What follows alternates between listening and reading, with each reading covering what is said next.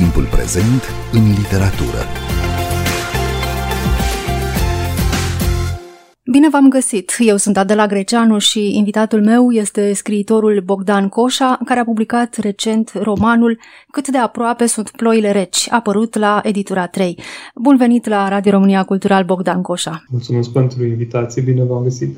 Cât de aproape sunt ploile reci e o carte despre o familie dintr-un sat al României contemporane, o familie care trăiește la limita precarității, fără nicio perspectivă.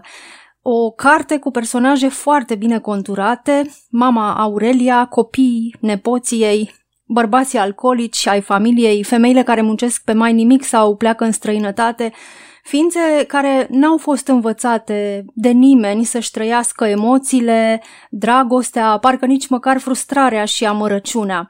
Nu prea s-a scris în literatura noastră recentă despre lumea rurală așa, realist. Cum de pe tine te-a interesat uh, această lume a satului românesc uh, din anii 2000? Dacă îmi permiți, eu să mă întorc puțin și dacă îți mai amintești, uh, în 2014, Roxana Gamars ne-a invitat pe amândoi, alături de alți opt scriitori, între care și Dan Coman, Augustin Cupșa, Radu Paraschivescu, Nora Iuga, Ștefana Copian. Țin minte că m-a marcat să fiu pus în aceeași listă cu Ștefana Copian. Aveam 25 de ani doar.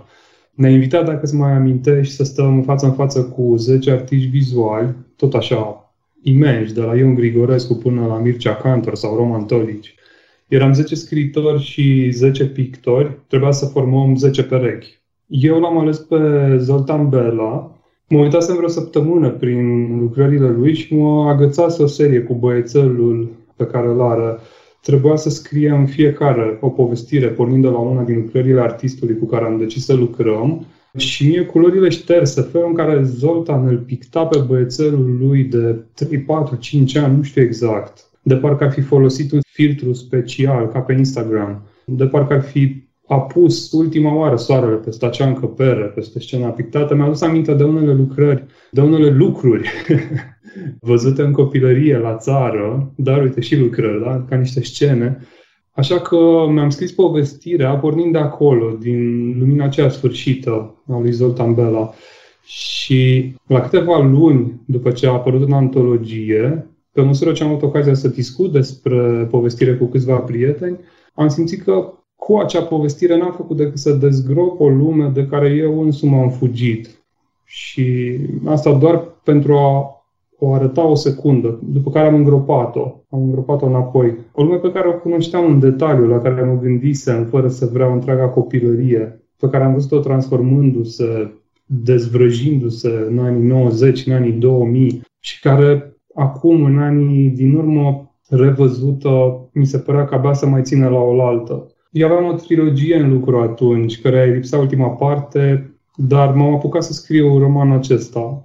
Am păstrat primele două pagini din povestire și am continuat să scriu în același tempo. Povestea unei familii oarecare dintr-un sat din Transilvania, așa cum ai spus și tu, cum își duc ei zilele, cum arată viața pentru ei. Pentru că îmi stătea pe cap treaba începută și lăsată neterminată, trilogia.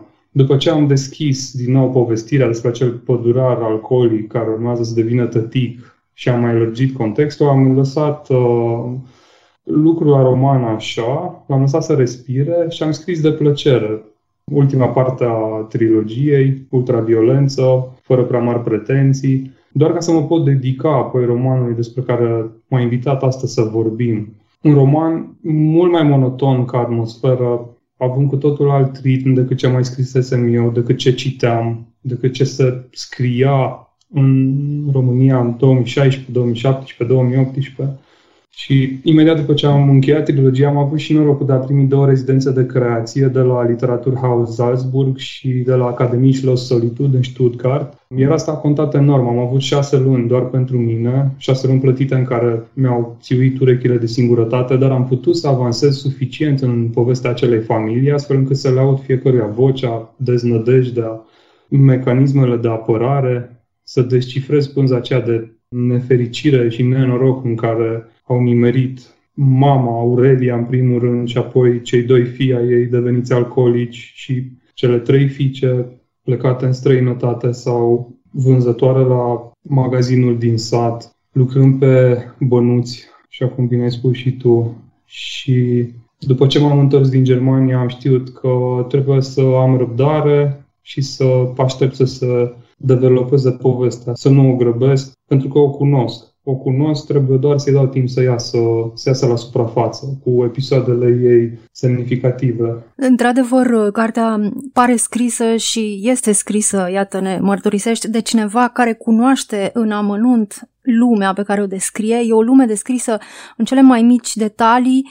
Personajele se conturează prin gesturi, prin vorbe sau tăceri, prin înfățișare. Ni le putem reprezenta pe majoritatea, le vedem. Vedem satul acela de sub pădure în care parcă tot timpul plouă sau ninge, în care tot timpul parcă e o lumină tulbure, cum spuneai la început, Bogdan Coșa, că o lumină tulbure te-a, te-a inspirat sau te-a întors acolo în lumea aceea.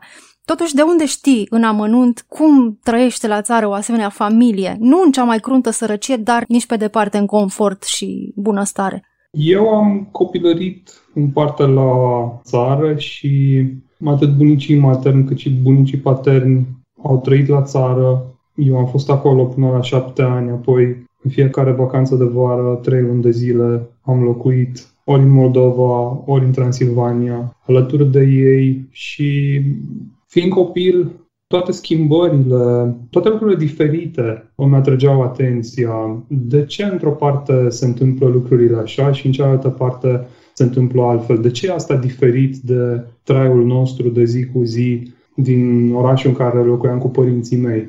Cred că acesta este contextul care m-a format cel mai mult și m-a impresionat cel mai tare. Cred că acolo, schimbând cadrul în fiecare an, în fiecare vară, fiind confruntat cu aceste lucruri diferite, am învățat să fiu atent, să văd ce face lumea, cum vorbește lumea, de ce spune un lucru după ce a auzit o replică, de ce spune altceva și, în general, de ce trăiesc diferit, de ce unora este mai bine și altora mai greu și tot așa.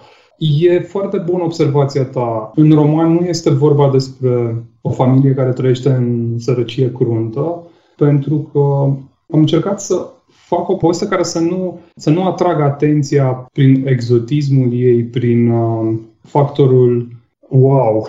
Am încercat să nu, să nu fur poveștii farmecul, cum să zic, farmecul adevărat, care provine din normalitatea personajelor, pentru că dacă am avea timp, să zicem, dacă am putea deschide un univers paralel acum în care am pleca pentru câteva ore într-o plimbare împreună printr-un sat la întâmplare din România, am vedea că oamenii trăiesc între această sărăcie cruntă și o oarecare lipsă a confortului cu care, să zicem, noi suntem obișnuiți. E ceva suportabil, material vorbind. Altele sunt lucrurile insuportabile, altele sunt problemele lor. Și am încercat să mă concentrez pe partea asta a poveștii. Ce anume le lipsește acestor personaje care aș zice că sunt uh, destul de ușor de întâlnit dacă ești la o plimbare printr-un sat la întâmplare în România. Nu-ți judeci personajele nicio clipă, nu le pui la zid, nu le condamni, uneori le prezinți chiar cu înțelegere pentru condiția lor și chiar cu un soi de duioșie, de pildă atunci când îl descrii pe Nuțu după accidentul care l-a ținut la pat mai multe săptămâni, cum începe să coasă goblen. Cum ai făcut să prinzi perspectiva asta narrativă? Nuțu e personajul uh, principal al povestirii despre care îți spuneam la început – această perspectivă a lui de tată, de bărbat alcoolic de la țară, fără prea multă educație, fără prea multă inteligență emoțională, spunem în ghidimele, care urmează să devină tată, care trebuie să învețe mai departe, să educe mai departe un uh, copil Asta m-a interesat să văd. Care ar fi perspectiva lui? Cum ar trăi el venirea pe lumea copilului său? Cum ar trăi toate tensiunile? Cum ar înțelege el toate forțele astea care îl trag în direcții opuse din trecutul lui și viitorul lui reprezentat de copil? Presiunea pe care o pune familia de bază față de presiunea pe care o pune familia de proveniență. M-a interesat în primul rând să văd dacă reușesc să înțeleg cum e pentru el, cum vede el lumea, cum se trezește el în fiecare dimineață, cât de gri e cerul, cât de îmbâxită e atmosfera din cameră, cât de suportabilă e o nouă zi în care rămâi fără loc de muncă, în care soția te-a părăsit, în care ai produs un accident de mașină, în care cineva a murit sau în care tu ai fost accidentat la rândul tău și a trebuit să rămâi câteva luni imobilizat, să-ți găsești de lucru în condițiile în care tu ești un alcoolic. M-am gândit că e foarte ușor să ne uităm la oamenii mai puțin norocoși și să spunem dacă ar fi făcut asta sau asta, lucrurile ar fi stat altfel pentru ei sau dacă am face noi ca societate ceva, astfel de lucruri nu s-ar mai, nu s-ar mai repeta. Ok, poate că așa e, dar ce s-ar putea face cu cei care sunt deja în situația asta, m-au întrebat. Cum trăiesc ei? Bănuiesc că pentru ei nu există scăpare, nu se poate întâmpla nimic fericit care să-i scoată pur și simplu din gaura în care, nu știu, sunt trași la fund. Niciunul dintre personaje nu e personaj principal, așa mi s-a părut mie cel puțin. Fiecare intră pe rând în prim plan.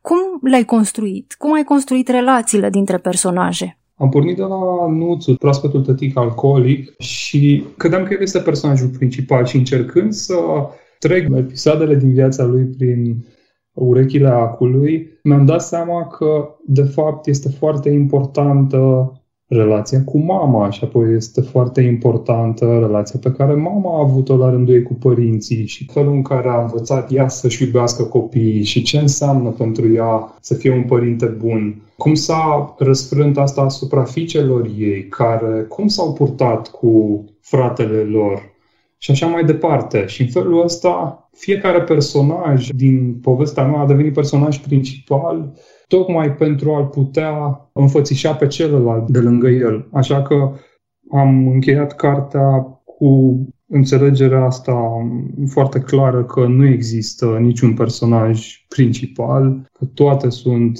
niște personaje secundare, dependente unele de celelalte. Exact ca în viața lor. Da, ca în viața lor. Timpul prezent în literatură. Sunt Adela Greceanu și invitatul meu este scriitorul Bogdan Coșa, autorul romanului Cât de aproape sunt ploile reci, apărut recent la editura 3. Vorbeam mai devreme despre tensiunea în care trăiește fiecare. Scriind povestea asta, am dat seama că sunt ca un uh, castel din cărți de joc și doar în această dispunere, să zicem, toxică pot ei trăi, pentru că în cazul în care un element ar fi dislocuit, întreaga lor viață s-ar prăbuși. Deci, revenind la ce ziceam mai devreme, da, ar fi foarte ușor să spunem, în cazul alcoolismului se poate interveni cu tot felul de programe și pot fi ajutați oamenii. Da, ok, pe termen lung, dar în primă fază ce s-ar întâmpla? Cine ar suporta dezastrul și căderea castelului de cărți de joc? Ce s-ar întâmpla cu copiii și cu familiile respective? Titlul romanului rămâne destul de misterios uh, chiar și după ce termin cartea. Dacă am citit eu cu atenție, nu apare nicăieri în carte propoziția cât de aproape sunt ploile reci. E un titlu surprinzător, cumva metaforic, dar parcă și realist, sună foarte bine, are ritm. Cum l-ai găsit? Titlul povestirii era Daddy, după pictura lui Zoltan Bela despre care am amintit. Ducând povestea mai departe, înțelegând că nu e vorba doar despre Nuțu și drama lui, mi-am dat seama că titlul trebuie schimbat, nu mai poate rămâne Daddy pentru roman. Așa că am ajuns la varianta cât de aproape sunt ploile reci și vremea rea. Exista și acest și vremea rea în varianta de lucru, titlul asupra căruia Gabriela Dameșteanu m-a atenționat că ar semăna cu uh, Ploile amare al lui uh, Alexandru Vlad și uh, că, în general, ar fi ușor uh, redundant ploile reci și vremea rea, care ar fi suficient să spun ploile reci, sugestie pe care am acceptat-o cu bucurie, deși în sufletul meu mă gândeam că și cum am spus-o eu are sens, pentru că încercam să subliniez cât de aproape suntem de dezastru, cât de aproape suntem în viața de zi cu zi de pasul acela greșit care strică castelul din cărți de joc.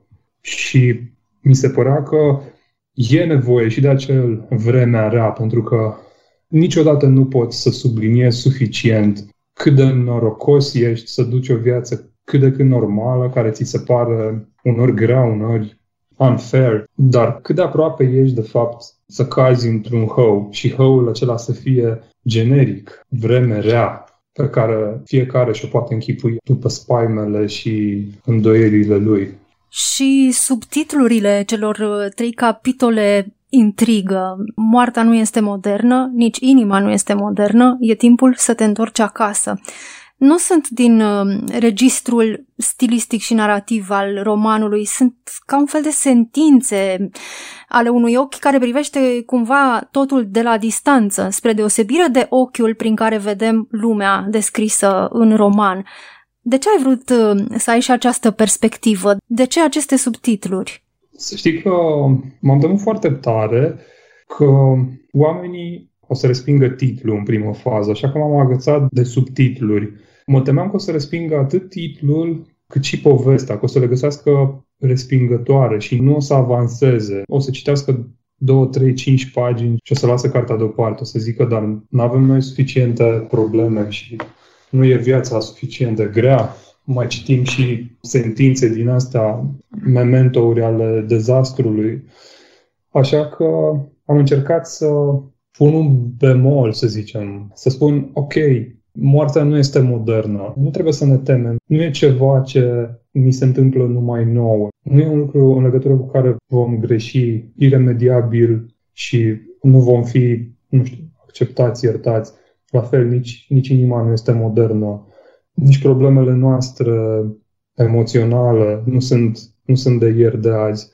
Încercam să pun prin aceste subtitluri o, o lumină mai blândă asupra conținutului cărții și să propun un uh, proces rapid, să zicem, de obținere a arhetipului. Lucrurile astea sunt vechi, ceva de genul, și vreau să spun. Lucrurile astea sunt, sunt vechi, sunt aici de când lumea și o să fie în continuare cu noi, oricât de mult ne-am modernizat și oricât de inteligenți vom deveni la țară sau la oraș, în România sau în altă parte. Povestea asta nu este o poveste deosebită. Este cea mai average poveste pe care o poți găsi, de fapt. Și are o bătaie arhetipală, cumva.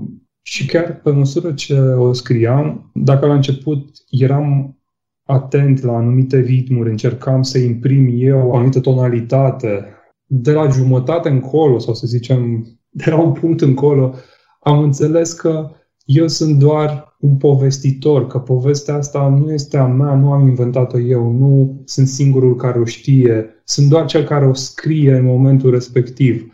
Așa că atunci când spuneam că are o bătaie arhetipală, nu mă felicitam pe mine, ci din potrivă încercam să atrag atenția asupra faptului că meritele sunt ale Universului. Mi-e foarte greu să mă gândesc că eu sunt cel care a scris povestea și care a scornit-o. Mi se pare că lucrurile stau altfel și pe măsură ce am scris romanul, am înțeles că lucrurile stau altfel. Mie mi se pare din potrivă, cu atât mai greu să reușești să scrii o poveste pe care o vede oricine, nu? O poveste de când lumea, povestea unei familii, drama unei familii, relațiile dintre membrii unei familii, cu toate complicațiile lor mi se pare chiar foarte greu să scrii despre asta, despre ceva ce, nu știu, avem cu toții, poate, sub ochi. Cred că ar putea fi ușor dificil primul pas în care pui pauză realității pe care o observi în jurul tău, zgomotului pe care îl produci tu, pe care mintea ta îl percepe și îl amplifică. Asta este singurul pas, de fapt, care ar putea fi considerat al meu. Am găsit resursele să pun zgomotul acesta între paranteze și să încerc să văd ce se aude mai departe, după care totul a fost pur și simplu magic. Aș zice chiar că a încăput o dimensiune ușor mistică în procesul de scriere a acestui roman despre materie și uh, lumea, lumea murdară și care se descompune, care se strică, care se murdărește sub ochii noștri. A fost foarte, foarte, foarte frumos și foarte diferit de procesul pe care l-a implicat uh, scrierea unui alt roman. Și nici nu mă pot gândi la altceva în momentul ăsta. Mi se pare că celelalte trei romane au fost uh, niște zbâgniri de vanitate și niște gliciuri ale imaginii de sine, cumva, în comparație cu acest roman. Le-ai publicat, de altfel, când erai foarte tânăr. Ai publicat primul roman da. la 22 de ani. Voiam să mai spun uh, un singur lucru acum spre final. Am făcut un mic experiment. Am constatat că dacă citești uh, subtitlurile capitolelor împreună, au foarte mult sens. Și am să le citesc din nou. Moartea nu este modernă, nici inima nu este modernă, e timpul să te întorci acasă. Ai urmărit coerența asta? Am urmărit-o acum, în timp ce, în timp ce mi-o arătai tu. Da, e simpatic. Aș zice că ăsta este mesajul cărții. Ăsta este mesajul uh, cărții. Bogdan Coșa, îți mulțumesc tare mult pentru interviu și îi invit pe ascultătorii noștri să citească romanul tău Cât de aproape sunt ploile reci, apărut uh, recent la editura 3. Găsiți uh, emisiunile Timpul Prezent și pe platformele de podcast. Abonați-vă la Podchaser, Podcast Addict, Apple Podcasts și Spotify. Eu sunt Adela Greceanu, cu bine, pe curând!